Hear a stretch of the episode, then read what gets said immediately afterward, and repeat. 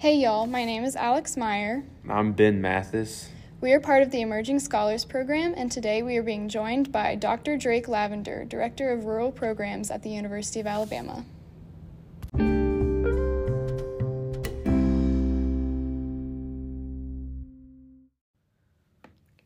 Uh, thank you for joining us today, Dr. Lavender. Do you want to um, take this time in the beginning to introduce yourself to the folks listening at home? Sure, sure. Um, my name is Drake Lavender.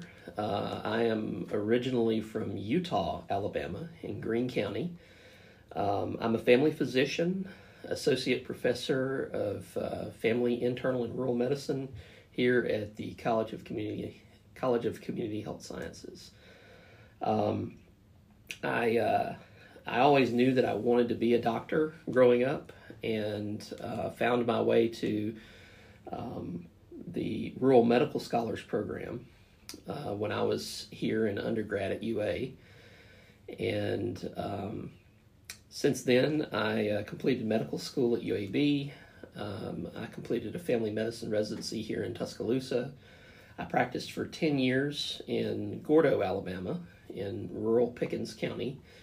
And uh, then in 2014, I came back here full time. And um, three years ago, I took over as director of rural programs. So, sort of a full circle um, back to where I started. Um, I'm now the director of the program that kind of gave me my start uh, in rural medicine. So, that's me. Cool. Yeah.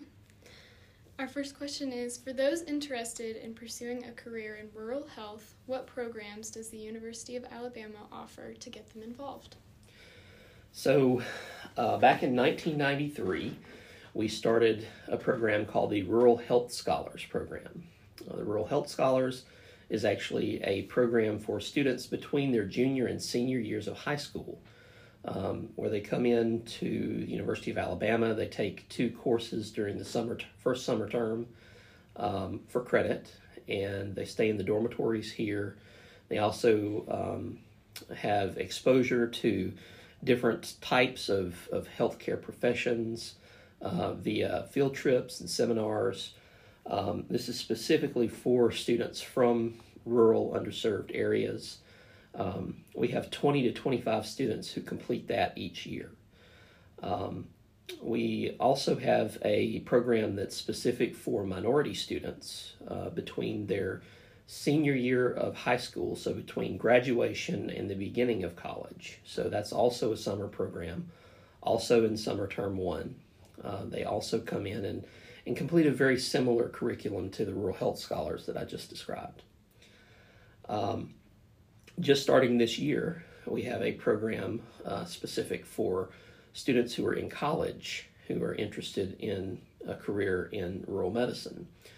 And um, that is open to students who have at least a sophomore level of training in college. Um, they'll come in and do six weeks of shadowing and seminars, and um, that sort of culminates with two weeks where the student will go back out into their home community in rural Alabama and shadow with a local preceptor there. Um, then, beyond that, we have what I would consider to be our flagship program, um, which is the Rural Medical Scholars Program. This is a program for students who have either already graduated college or who are entering into their senior year um, here at UA. Um, it, you don't have to be at UA, but in order to do the senior year thing, you have to be here at UA. Um, if you've graduated from another institution, that's that's perfectly fine. This is started in 1996. This was a program that I completed, um, and uh, it is designed for students who grew up in rural Alabama, um, who are interested in practicing medicine in a rural area, particularly primary care. Um, so, family medicine, internal medicine, pediatrics, um, uh, primarily are our uh, primary care specialties. Um, and so, that is a selective medical school admissions program um, that is associated with a master's degree year here at UA. So, you would, if you're accepted into the program, uh, you come to the University of Alabama campus here in Tuscaloosa. Um, you do a master's degree year. Uh, you achieve a master's in rural community health. Um, upon completion, successful completion of that, uh, you matriculate into the School of Medicine at UAB and uh, continue on for the four years of medical school. Um, uh, again, we're we're specifically looking for students who are interested in practicing um, in rural, underserved areas um, because that's where the need is right now. Um, and we know that students who are from rural areas are more likely to go back and practice in rural areas than those from urban. Um, so that is that is our target. Um, we have one other program um, that just debuted last year. Um, so upon graduation, uh, well, upon uh, completion of the third year of medical school, we have something called an integrated residency program. So for students who are interested in family medicine as a specialty and who are interested in staying in Tuscaloosa, um, there is a, a program that you can enter in during your fourth year of medical school where you do a specific curriculum. Um, you also shadow a, a current third year resident. So, as a fourth year medical student, you are working with a third year resident to, uh, to see their clinic patients. Um, typically, when you come into your first year residency, you're assigned a group of patients in clinic to be your continuity patients. Um, this program allows the fourth year medical student to to sort of meet and form those relationships with those continuity patients prior to entering into uh, the residency program. So, um, the uh, the integrated residency program, if, if you're accepted into that, that also carries a twenty thousand um, dollar stipend to offset uh, medical school loans.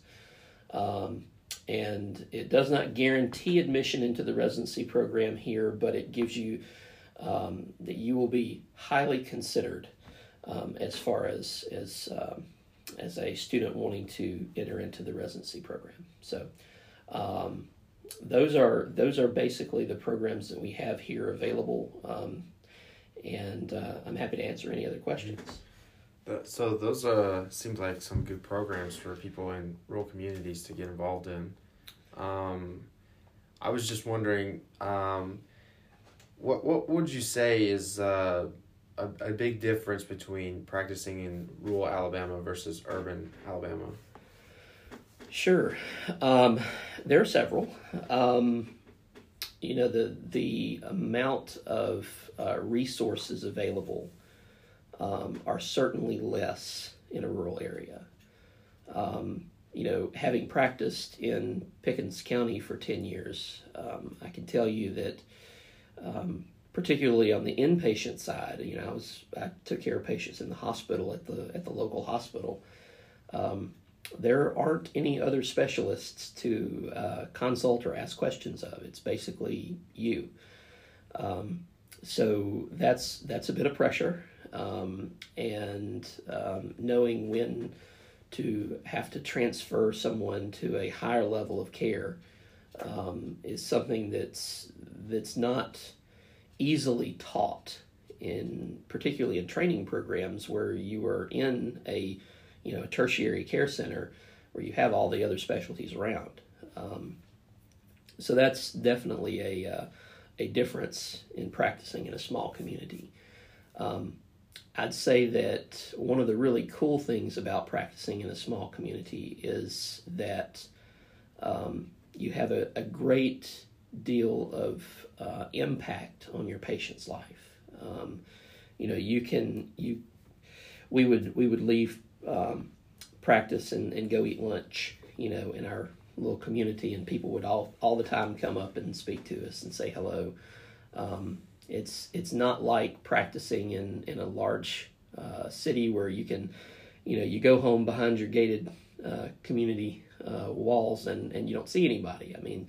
Um, you basically live with your patients. You know, you see them at the grocery store, you see them at the ball field, you see them at church. You really become a part of the community, um, which is really cool. Um, and and you really can see the impact that you can have on on a on a community. Um, there's been several studies that that have shown that the economic impact of a family physician in a rural community is about a million dollars per year of practice. So um, that doesn't mean that they're making that much money or that that income comes into the practice, but it, it does help the pharmacy stay open, you know, and, and all the people that are employed there and the, the home health department and the nursing home and the hospital. I mean, there are a lot of things that having a doctor in a community allows that community to do. Sometimes businesses won't come to a community if they don't have good health care. Um, so, so that's uh, that's part of the importance of why we're doing what we're doing here at the university, um, trying to uh, expand um, the physician workforce uh, in rural Alabama. Yeah, that's amazing stuff. Um, speaking of the studies that you mentioned, what kind of research is being done at the university that impacts rural health? Well, there's a lot. There's a lot of stuff going on right now.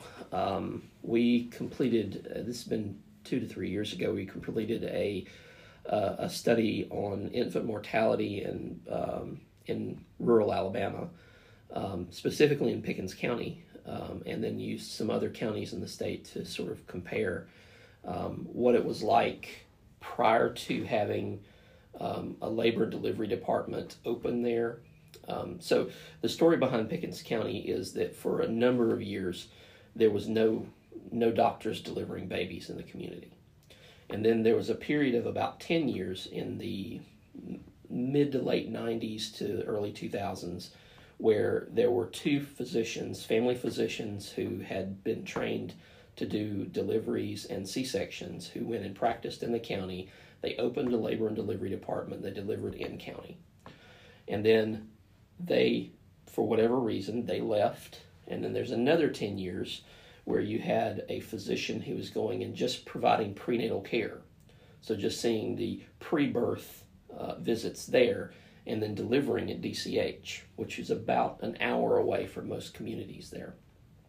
So if you look at the the um, the study before anybody was delivering babies, there was terrible infant mortality, um, worse than in many developing co- countries. If you look at the period of time where there were two physicians in the community, the infant mortality dropped to below national numbers here. And then afterwards, after they left in the closure of labor and delivery, again, the numbers rose again.